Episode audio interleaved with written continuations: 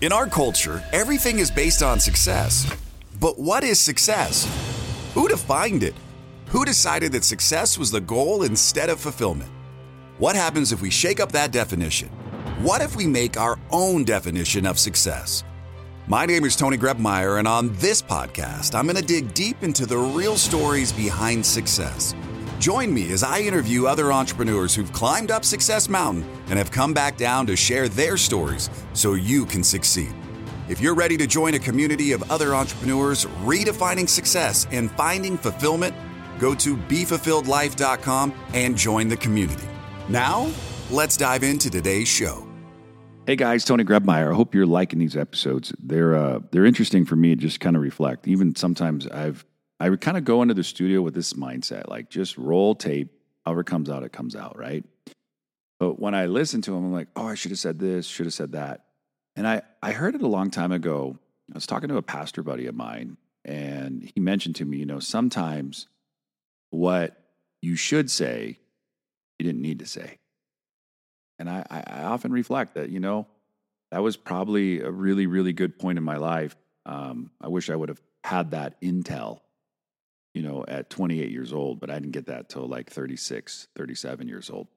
So here I am, 28, living in Southern California. Amber and I, um, we're having fun raising Ethan, and uh, you know, wow, it's it's this time in our life where we we we were presented with a, a chance to to purchase a home, and I couldn't have been more excited. Um, we didn't have a lot of money. Buying a house in Southern California where we bought, I want to say it was like 200 $220,000, right? I think we spent like $30,000 in upgrades. We put shutters on every stinking window in the house. Looking back, I would tell you don't do that.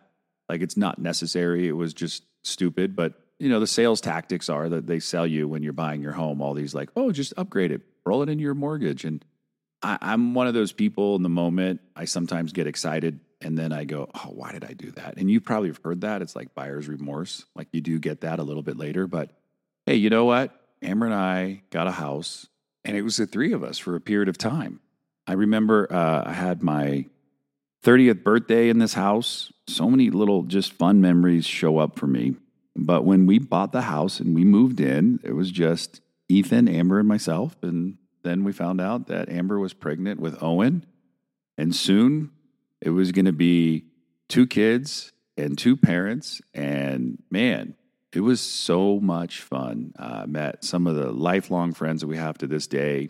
Uh, Kevin Kerr was across the street, Matt and Camille, uh, Matt Hay, Stephanie Hay. Like, it was just cool living there, right? Like, everybody was trying to figure it out together.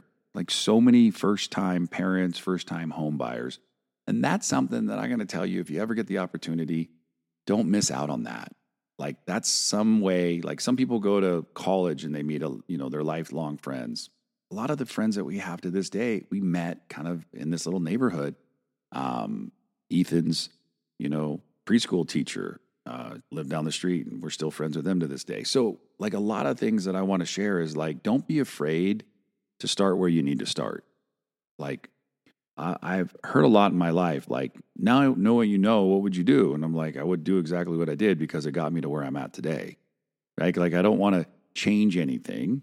There's some things that I wish I would have done differently, but I, I know that that's just hindsight. You know, that's just looking back at it, but looking forward at it, man, it was such a wonderful time in our life. Amber and I had so much going on. She was busy with the moms clubs, and I was busy working and starting businesses and growing and figuring it out. And gosh, even got on the television one night with Cynthia McFadden in 2020 with one of the companies I had started.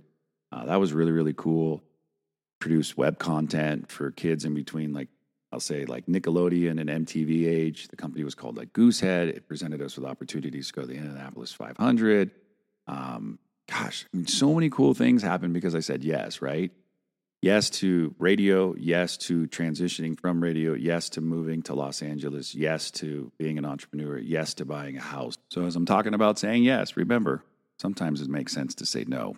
But I didn't have any no's. I was just busy saying yes. And, and a lot of that led to where I'm at today. I have some regrets, some things that I wish I would have done differently, as I mentioned, but most importantly is, is like show up, have fun, and you know, enjoy enjoy the journey. You know, when we put you know thirty thousand plus dollars into carpet and shutters on our house, we didn't know what we were saying yes to. We were only in that house for like a year and a half, two years, and we ended up doubling basically what we spent on the house. And then we snowballed that into our next place, and then that's a whole nother story. And that's something that I hope Ethan to know and listen to. It's going to be one of those stories that's going to happen a couple times in our journey um, as being your dad, uh, doing some things and then not regretting it, but kind of went overboard. So uh, as we kind of roll, I'm I'm excited, you know, because right now I'm about to be 29, then 30. Amber throws me this huge bash. Can't wait to share some of those highlights. Thanks for listening to today's show. But before you go, let me ask you a question. How would you like to be the architect of your journey in this game we call life? Take the next step now at www.tonygrebmeyer.com. Enter your details to get the first week of the Be Fulfilled Journal for free. It includes access to our private community of thousands of other entrepreneurs.